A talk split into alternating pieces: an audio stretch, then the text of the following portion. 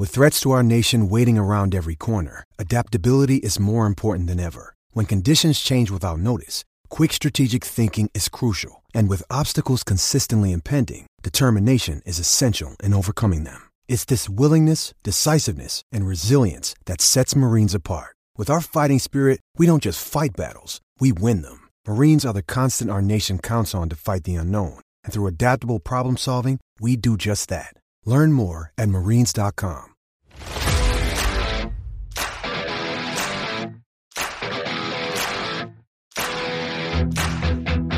Hello and welcome to PFF Fantasy Football Podcast Strategy Edition. I'm Ian Hartitz. Joining me, as always, the one, the only Dwain the Rock McFarland. Dwain, we talked about doing some of these podcasts all summer. It's August 10th. I think it's finally time. Let's help show some people how to freaking win a fantasy football championship. Yeah, absolutely. Uh, and some of this was based on some of the other strategy stuff that we've talked about, and then just questions people have had, like, well, what if you start this way? What if you start this way? And so I just thought it'd be a good idea to like just map a few of those out for folks, like because the way you start your draft really does determine like the next steps that you're thinking about as you're going through it and what might be the potential targets, all those sort of things. So yeah, you know me, I'm always down to talk strategy, down to talk drafts. Uh, love it if you guys have checked out Dwain and I's, uh, we've had three drafts now in the Football Guys Championship. As we kind of talk to our strategy without it, you will notice pretty quickly that you know this is one of those things where Dwain, let's let's let everyone say it with us. Every season is different, and every draft is a dynamic living organism. So, yes, today we're going to talk about the running back, running back, running back start, and we'll be clear plenty of times throughout this. But this is just based on if the draft falls the way you can feasibly get this done with great players and still have plenty of other time and options throughout the draft to fill out the rest of your roster. So, Dwain, while we really, you know, this strategy is great sometimes, other times, and you had another article come out, I believe, yesterday about the wide receiver, wide receiver, wide receiver start. So just want to make that clear that this is one draft strategy that, yeah, we do think you can pull off if you're in the right position, the right players fall to you, but we're not necessarily putting this ahead of, you know, other strategy types. Yeah, I still prefer starting my drafts um, with a combo wide receiver, running back, whether it's the running back in the first round, the wide receiver, you know, in the second. Typically, if I'm drafting at the top half of a draft, right, I'm trying to get JT or CMC if I can, you know, and then come back with a receiver. But if I'm drafting towards the end, you know, of of uh, of the first round, I'm usually going receiver first and maybe coming back with a Barkley. So I still like those. It keeps you balanced, but I do think we've got a unique opportunity this year to go RB, RB, RB. It's not even just about being in the draft you're in. Every year is just a little bit different. And so we don't always get access to some of the profiles that are available right now in round two and round three. A lot of times these are first round profiles, right? Or they're all jumbled up into the second round we don't have any falling into the third round. We'll talk more about like what those archetypes look like. But but that's the key, right? Because that opportunity exists in 2022 it makes the 3 rb it makes the 3 rb start you know possible. Obviously you got to understand you know your league format. Um you know if you're starting you know like when we play ffpc you start two running backs two receivers and you have two flex spots right? So i mean it's that just opens up even more flexibility for the way you may want to build your roster versus if you've got to start with three if you've got to start three wide receivers on only one flex like it changes things Again, top three points that Dwain makes at the beginning of the article, which you can find on pff.com. Running backs carry the highest ceilings, but we must focus on the right profiles and archetypes. We have several options that meet our profile criteria in rounds two and three this year, which doesn't occur every season. And based on current ADP, we have a lot of options to build out the rest of our roster at quarterback, receiver, and tight end. So, Dwain, one point you just made, though, is how things can change depending on your league and scoring type. With that said, the I guess having running backs just breaking fantasy football and things go right for them, that doesn't really change necessarily by the different league type. Now we know in standard running backs we're going to more more commonly populate you know the top 12 overall scores versus PPR, but PPR, half PPR, standard, you found that regardless of that, man, the highest performing players in that tend to be running backs. Yeah, so like if you just look at the top 3 finishers across the, you know, wide receiver, running back, tight end positions. In PPR, 67% of them since 2011 have been running back. 33% have been wide receivers. So that tells you your top, top end outcomes, if you're really aiming for them, every year typically come from the running backs. Two out of three players are going to be running backs. If you go to the top five, it's 56%, 42%. Then in PPR, you see where the zero RB draft could start to become valuable because once you get inside the top 10, it flips. Wide receivers make up 54% of the group and running backs are only 41%. So that illustrates that sometimes there are too many running backs going in the first round. We know injuries and things like that play a role. We know that wide receivers typically don't have as many injuries.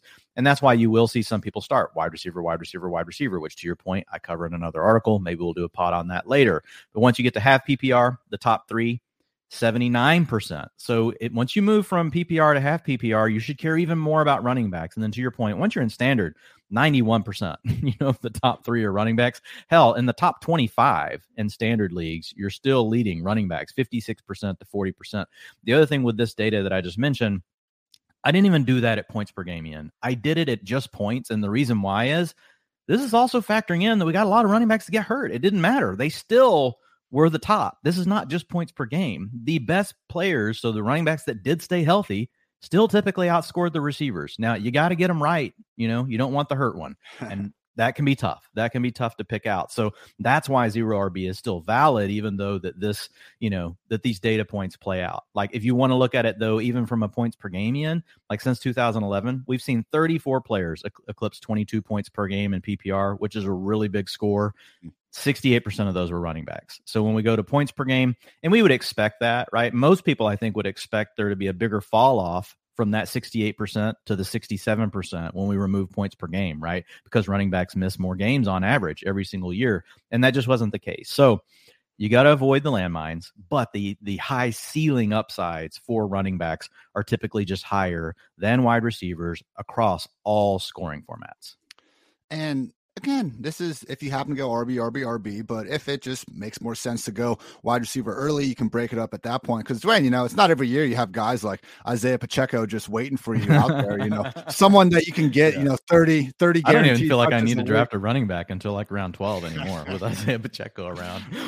just, just uh, no RBs with no Isaiah Pacheco. Your Pacheco My, game was so on point yesterday. I had three that I had already thought of the night before. And when you started firing yours off, I was like, I'm not even doing any. Like Ian, like has got them all, and I loved yours. I just retweeted all yours, so I just pivoted. I just focused my attention on Bill Belichick yesterday. But uh, it's it, yeah. So hey, just real quick, some people like to hear an illustration, right? Of this. No, no, hold on, hold on. I have one more thing about Pacheco yeah, yeah. before we never yeah, talk about him again. Just the it's, it's so funny. And for the record, like I'm not just completely out on Pacheco. I just find the hype that's coming purely from training camp to be absolutely ridiculous. Again, JJ Zachariason, you know, had a really good note in his late round uh just draft guide about the size speed kind of uh prospect comps that Pacheco has, and you go look at his SPARQ-x score. Like I get it, the dude is an athletic specimen and specimen, and wouldn't be the first time for you know an unheralded guy out of Rutgers to maybe find a little more success, uh, you know, in more of a just good football environment. It's just the hype is so ridiculous to me. And Dwain, I tweeted out today, like we had Nick Jacobs, the Chiefs reporter, tweet out three videos of Ronald Jones, Clyde Edwards Helaire, and Isaiah Pacheco. I watched them all. They're all just reasonable pass protection pickups and one on one. The Ronald Jones one has 6.4 thousand views. The Clyde Edwards Helaire one has 10.6 thousand views. Isaiah Pacheco, 117,000 views. It's just wild, man. And maybe it works out, but there still is a legit chance that Isaiah Pacheco just doesn't even get a touch this season. It's madness to me. But now that I got that off my chest, Wayne, let's get back to. Uh, but to your you know, point, people hear what they want. The, yeah. And I honestly, I wonder. I, I when I when I saw those tweets come out because I actually follow him, and I saw them all hit pretty much like back to back to back. And my immediate thought was he create was he performing some sort of social experiment where his hypothesis was that like because Pacheco's like so blazed right now, right? It's going to be like what you said, and it totally played out that way. It worked. People yeah. hear what they want, and people are searching for Pacheco all the time right now. And so, anyway, yeah. So, real quick, just to kind of illustrate the point we made earlier, and we'll jump into these profiles, but this perfect storm doesn't happen all the time. So in 2017, we got it. If you were drafting early, you had early position in your draft, you got to take Le'Veon Bell. In the second round, people were worried about Todd Gurley. We had Sean McVay coming in, but people were worried about Gurley, who played, you know, after coming off of an injury in his rookie season. You know, he had been hurt, you know, the year before at Georgia. And so, you know, it wasn't great. Like the yards per carry and things weren't there, but his overall profile was still really strong. That paired with the fact that there were rumors Lance Dunbar would steal the passing down work. Some of you folks remember this. Lance Dunbar is going to get all the receiving work. People just started fading early. And he started falling into, you know, the the late second round. Then you have Spencer Ware go down. Kareem Hunt starts to climb up draft boards, but he never got like he got up to third round. A lot of people got really nervous. Um, he made it to the third round though because back then, you know, we had the Andy Reid, you know, uh, narrative. Like if you played running back for Andy Reid, and until until Clyde Edwards-Helaire broke that, right? That used to be our narrative for Andy Reid. Like it was like Shady, gold, it was like Jamaal a gold mine. Charles, like one after Brian Westbrook. Yeah, Brian Westbrook. Like not like not just RB ones, like the RB one, seemingly year after year after year. But in that example, you could have started your draft with Le'Veon Bell. Okay, he fit a specific archetype, pass catching back. Uh, you could have had Todd Gurley, also a back that like is explosive, more of the Javonte Williams profile that we're talking about this year. And then you had a Kareem Hunt back, which is really more, you know, what we knew about Kareem Hunt then. You know, we didn't know everything we know today. Like now we know he's this elite runner and pass receiving back. Back then we thought, hey, just at least an upside, you know, uh, running back in an offense that we really like. If you did that, you would have scored a thousand and thirty PPR points just on those three players. That's 67.4 points per game just on those three. So when you can hit and you get two two running backs right and you get a running back right in the flex, like man, it's really hard for your league mates to overcome it. It doesn't honestly like they've got to be super loaded to deal with that, even if the rest of your roster isn't that great. I mean, think about the scores that a lot of you know in your leagues and then just imagine 67.4 right off the top every week out of three players. It's just huge. And that's why going back to the ceilings, if you can hit, it's worth it. Uh, to Ian's point, doesn't mean you do it every draft. So let's talk about the profiles like that you want to look at. So you don't want to do this with just any three backs. So what I did is I went back and I'm going to hit these things pretty quick. If you guys want to go back and see every detail, you can go check it out in the article. But essentially, I put together this is what the 20 point per game running back profile looks like. I did exclude any backs that didn't play at least 14 games for this going back to 2011. So, number one is age. 21 of the 27, so 78% are 25 or younger. They on average they were 24.66 years old. So doesn't mean we can't take a guy that's 26 or 27. Just listen, but typically they are younger, right? So that's one criteria I was looking for. Passing game. They need to have a route to at least 50% of the routes. Uh, they need to have a route to 50% of the routes. That's funny. A path. They need a pathway to 50% of the routes.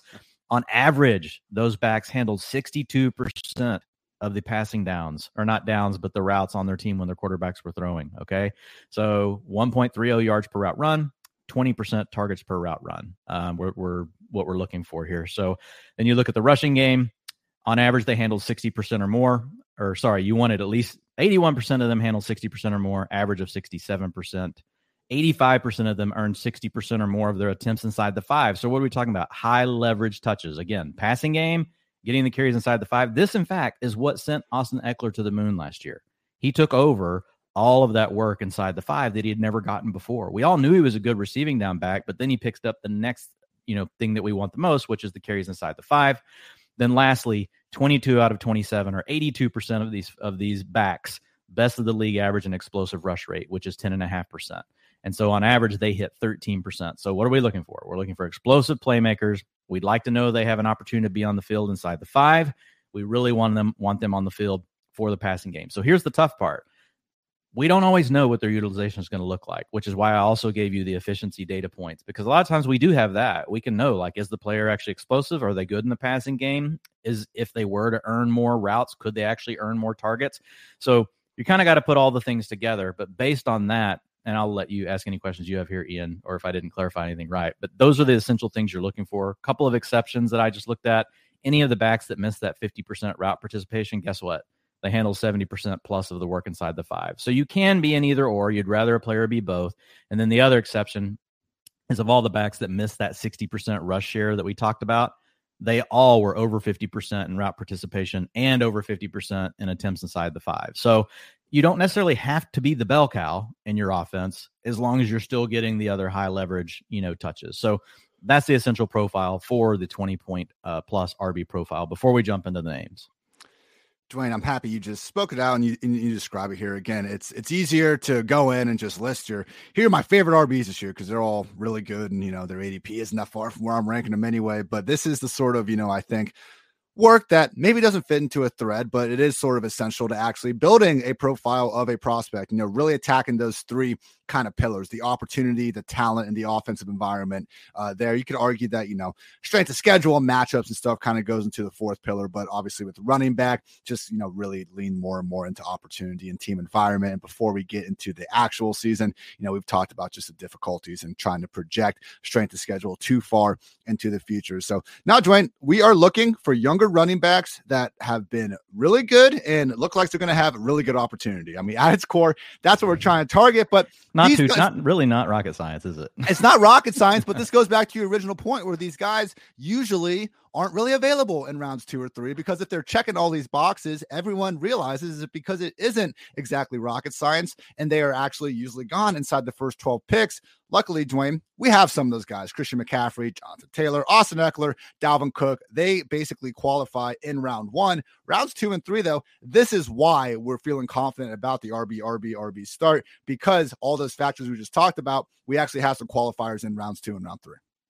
Yeah, and I think the number one name that sticks out is Saquon Barkley. Yeah. And what's funny with Saquon is most people know. Uh, I mean, I think most people will admit like Saquon's going to start the year as the every down option on this team. But why we're getting the discount is people can't get past the fact that Saquon has burned them in the past. He's cost them a first or a second round pick for multiple years, and he's been hurt.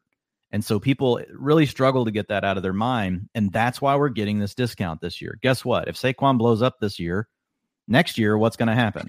One, Saquon's moving up the board. And number two, people are going to worry less about a back that profiles similarly to him in round two if they had an injury the year before, because what will they do? But, but look at Saquon last year. He did it and he was hurt. It, this we just live in a repeat cycle, right? Where these little mini narratives like repeat themselves over and over, and all we really remember are the last two years, and that's why you're getting a discount on Saquon like you mentioned earlier, we don't need to cover everything about Saquon. We've covered him at length. You guys can go check the article out. But look, explosive playmakers going to catch passes. The, the, biggest question I think you could ask about Saquon, and you know, uh, Evan asked us about this.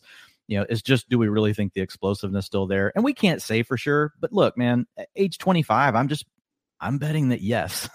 that his explosiveness well, is going to return. Did, you know, what explosiveness did Najee Harris have last season? And it didn't matter because of the overwhelming volume attached to it. That's my point, main point with Saquon. Well, that's like, the floor with Saquon, right? As long as he's not hurt, you get. I, honestly, I think you're getting Najee's floor. You're even right. if he's not if he's not explosive, but if he's if his explosiveness does return, you get CMC.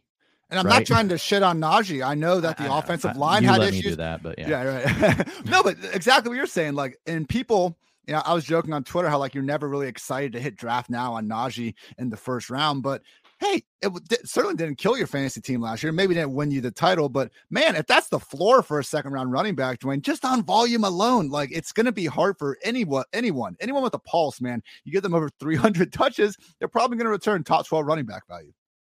Yeah, for sure. So, and, and, that's the thing I love about Barkley. Honestly, I just, I mean, I love drafting Saquon Barkley in round two because of that.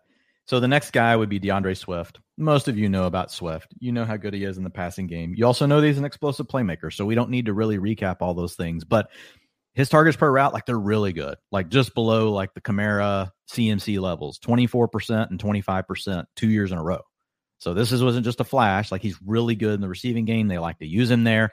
The biggest obstacle for Swift is can he really have the carries inside the five? Last year, we never really honestly got a clear beat on it because he and Jamaal, one, they didn't get a ton of opportunities inside the five. Number two, when they did, they typically were not healthy together.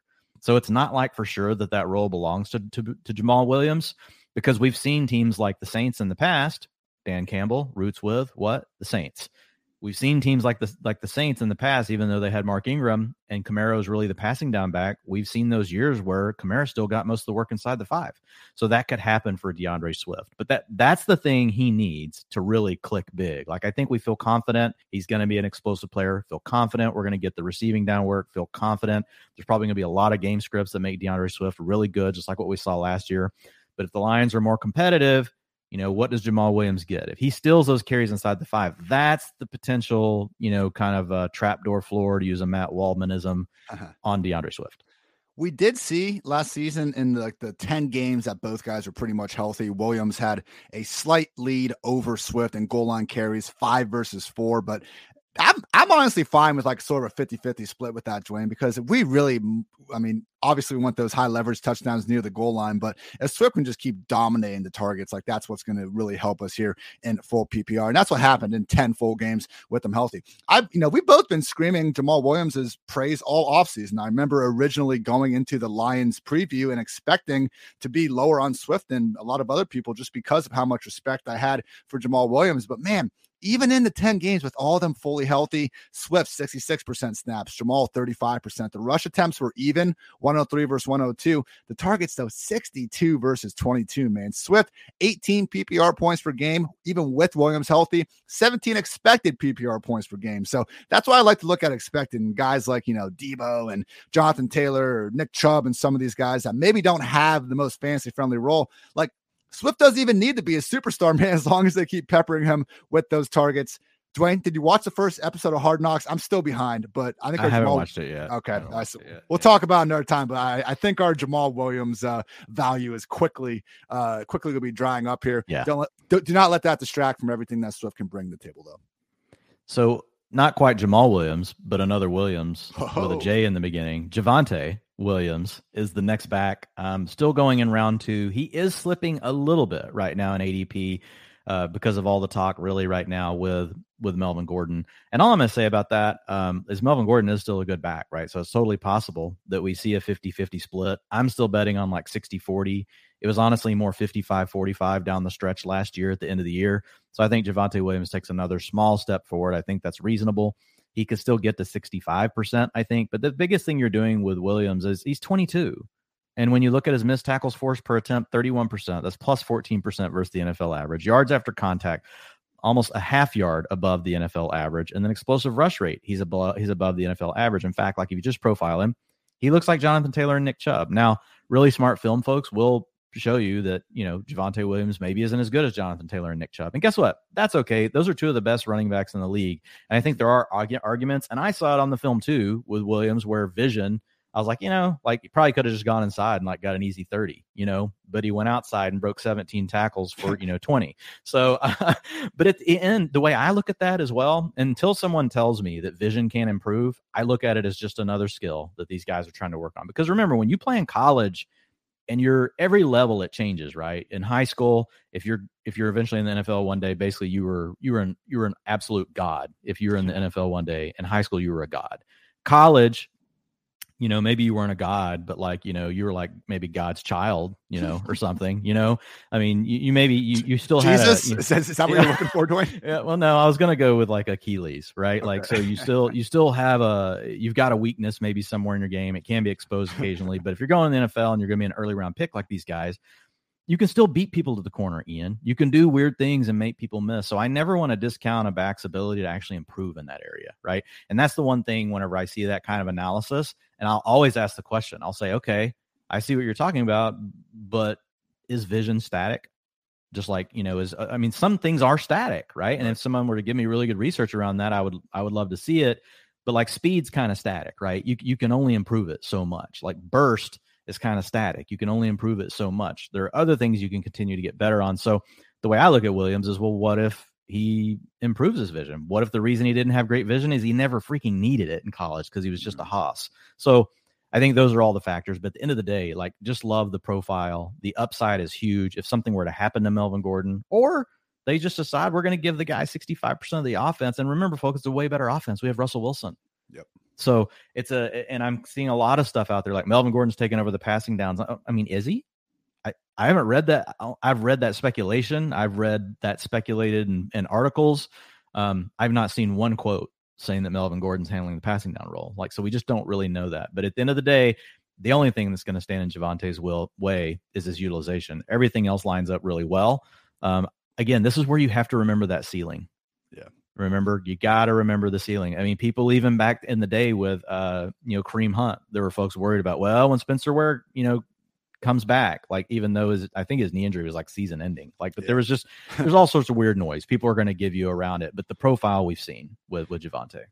Javonte had the 13th most touches in the NFL last year. And a little bit of that was him playing 17 games with some of the guys around him not being quite as healthy. But th- there seems to be this like, Dwain, we're holding holding this against Javonte that he's not like the featured workhorse back in his backfield. And again, we're in round two, usually round three, when we can actually get Javonte. Look at every other running back going around him. Like there's a couple guys that we think maybe could get that. Cam Akers to an extent. Uh, honestly, like that late though, Everyone has multiple running backs in their backfield. So, like, I don't want to just hold that. Yeah, Melvin Gordon's there, but AJ Dillon's there for Aaron Jones. Uh, Nick Chubb's got to deal with Kareem Hunt or D'Ernest Johnson. Travis Etienne's going to have to deal with James Robinson, Breece Hall, Michael Carter, Ezekiel Elliott, Tony Pollard. Like, Javonte Williams isn't the only running back in the league with a little bit of competition in his own backfield. I wish it was 2000, Dwain, when we had 19 different running backs eclipse 300 touches. But in 2021 and 2020 alike, there were only four. So, man, if we're going to have a running back like almost every other running back in the league dividing up their touches, we might as well take the guy that we know can make a hell of a lot happen with them. Yeah, and I think the other point is opportunity cost, right? Once you get, you know, when he's going, when Javonte goes in the middle of the second round, like I get it with people, right? Because I'm going to take Barkley over Javonte. Like I'm just going to do it. So it's really hard.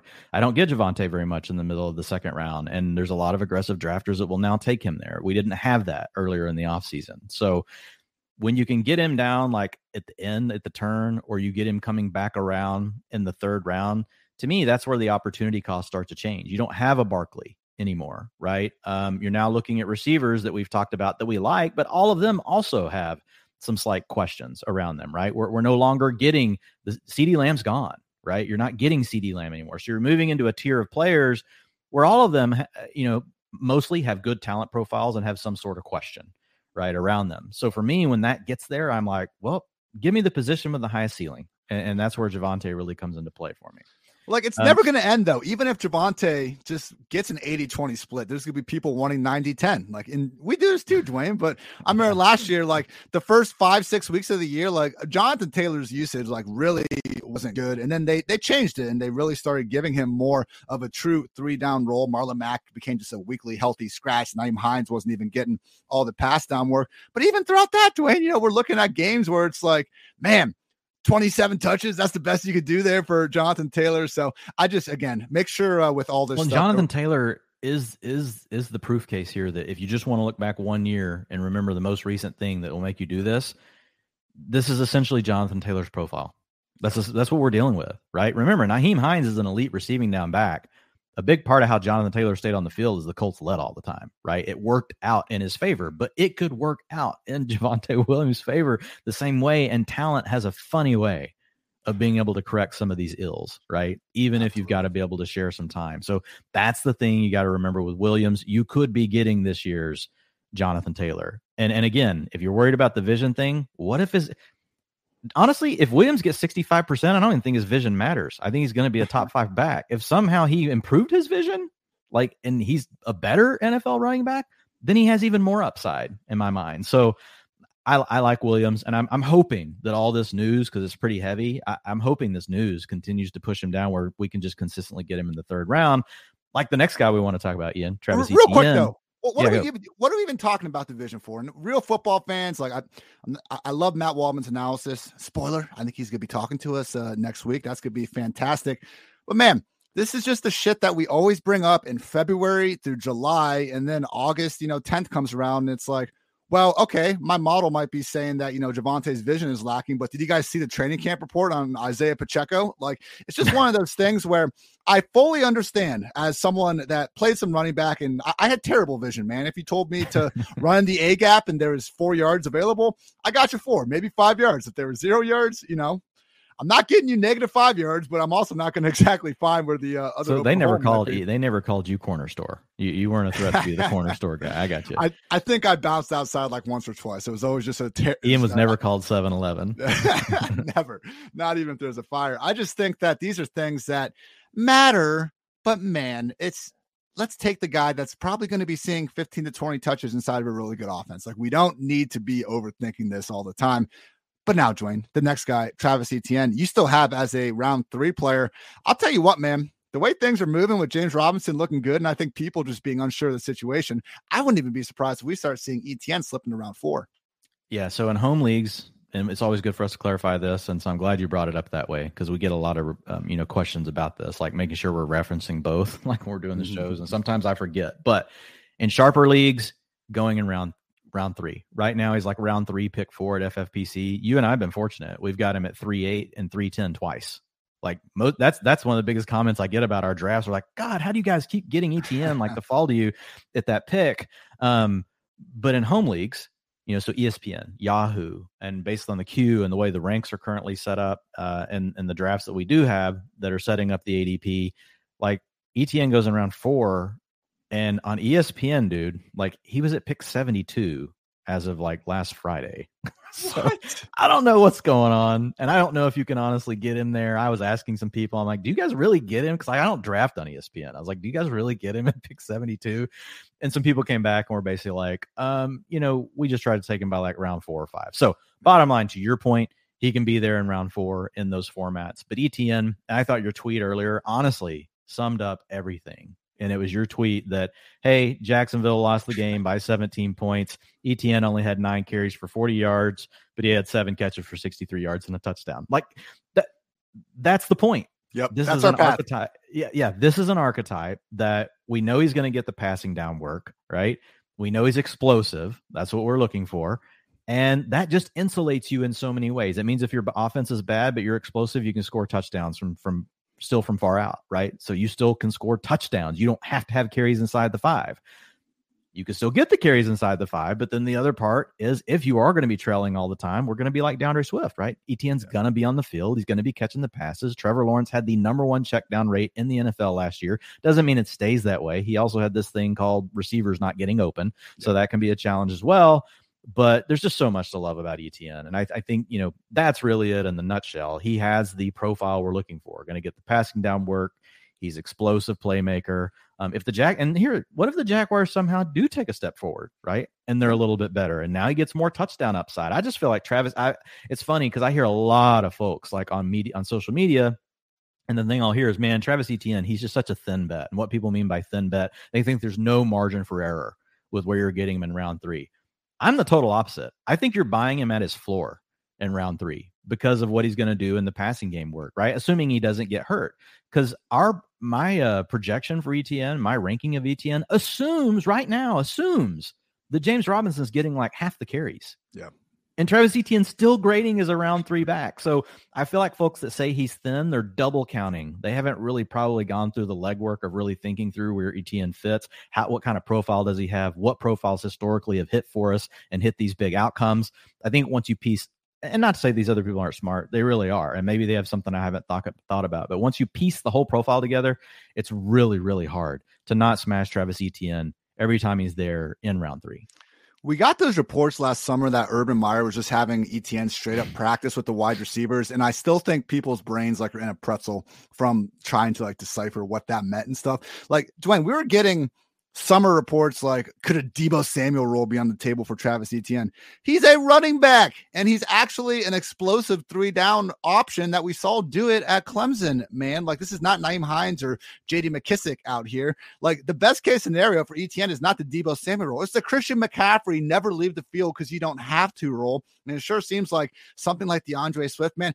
I think the, like the worst case scenario, man, is probably something like what Chase Edmonds was giving us last season, where shitty touchdown luck. It's an offense that does a good job maybe getting him the ball uh, in, in, space and everything, but we just don't see, you know, maybe the chunk touchdowns we were hoping for. And we get like a low end kind of PPR specific RB2.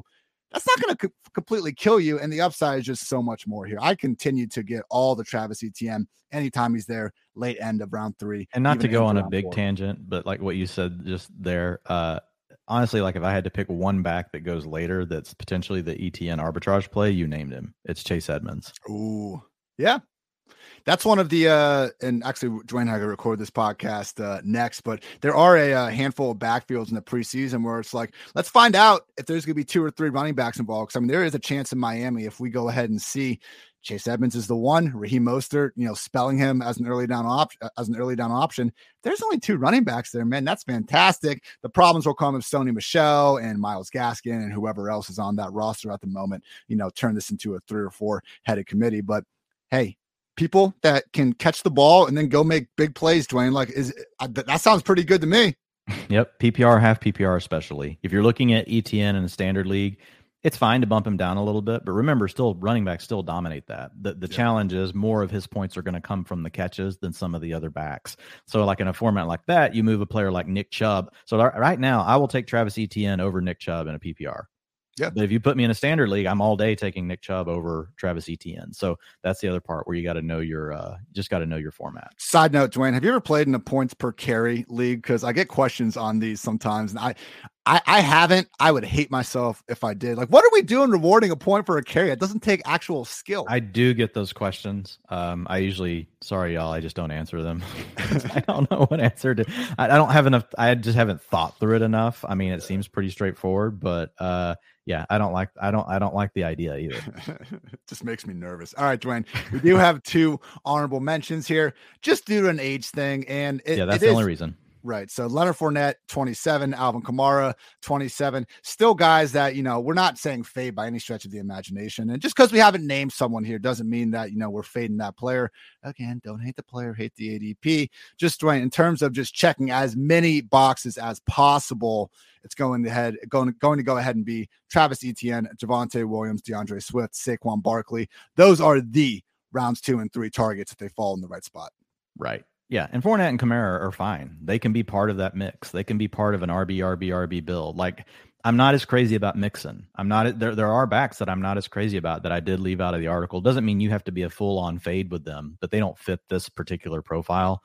So Fournette, you know, the challenge for him is he just you know it's it, and it's the age isn't a killer like you know i've gone back now and looked at all these players there's a lot of guys that produce at age 27 so i'm not saying he's at a cliff he just didn't meet the criteria from you know those huge seasons that we had seen and it kind of matches what we've seen with his underlying talent profile like it's good but not great right? Nick, you know Fournette's not like this hyper explosive player but on the bucks man you could score 20 rushing touchdowns so i mean there's different ways to get there and the only reason we're getting a discount on Kamara is people are uncertain right? They just don't know what's happening so you're just buying the discount on the uncertainty around the legal case with Kamara to end the uh, lovely article that again you can find on pff.com. Dwain goes through early position builds, middle position builds, and late position builds, rounds one through nine, just showing that you can go RB, RB, RB, and still have plenty of wide receiver, tight end, and quarterback talent available in these ranges. I mean, Dwain, and we've talked about it, really round seven through 11, if you wanted to stretch it more, there's still viable players at each and every position out there. So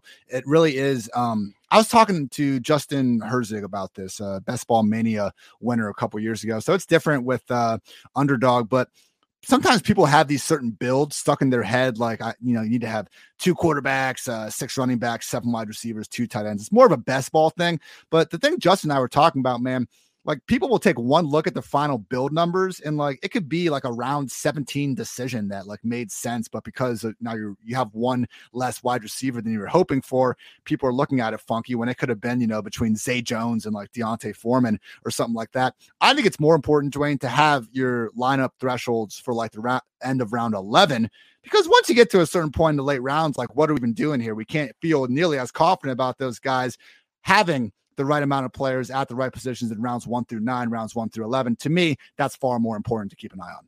Yeah, I think the cutoffs are huge. And, and I, I like round 11 because you could still be taking a starter in round 11, like at quarterback. You know, we did it the other night in an FFPC draft. This doesn't mean you have to fill out your starting lineup, you know, with your first eight picks or your first seven picks, depending on what your lineups need. You may not address quarterback or tight end until round 10 and 11. Like, you know, they're just different ways and it depends on how your board is falling. So, yeah, and and just like as far as these builds, you folks can go look at them. But at the end of the day, especially over in the home leagues, man, Allen Robinson still going in, in round six, Michael Thomas going in round seven, Rashod Bateman going in freaking round eight, Kadarius Toney going in round nine.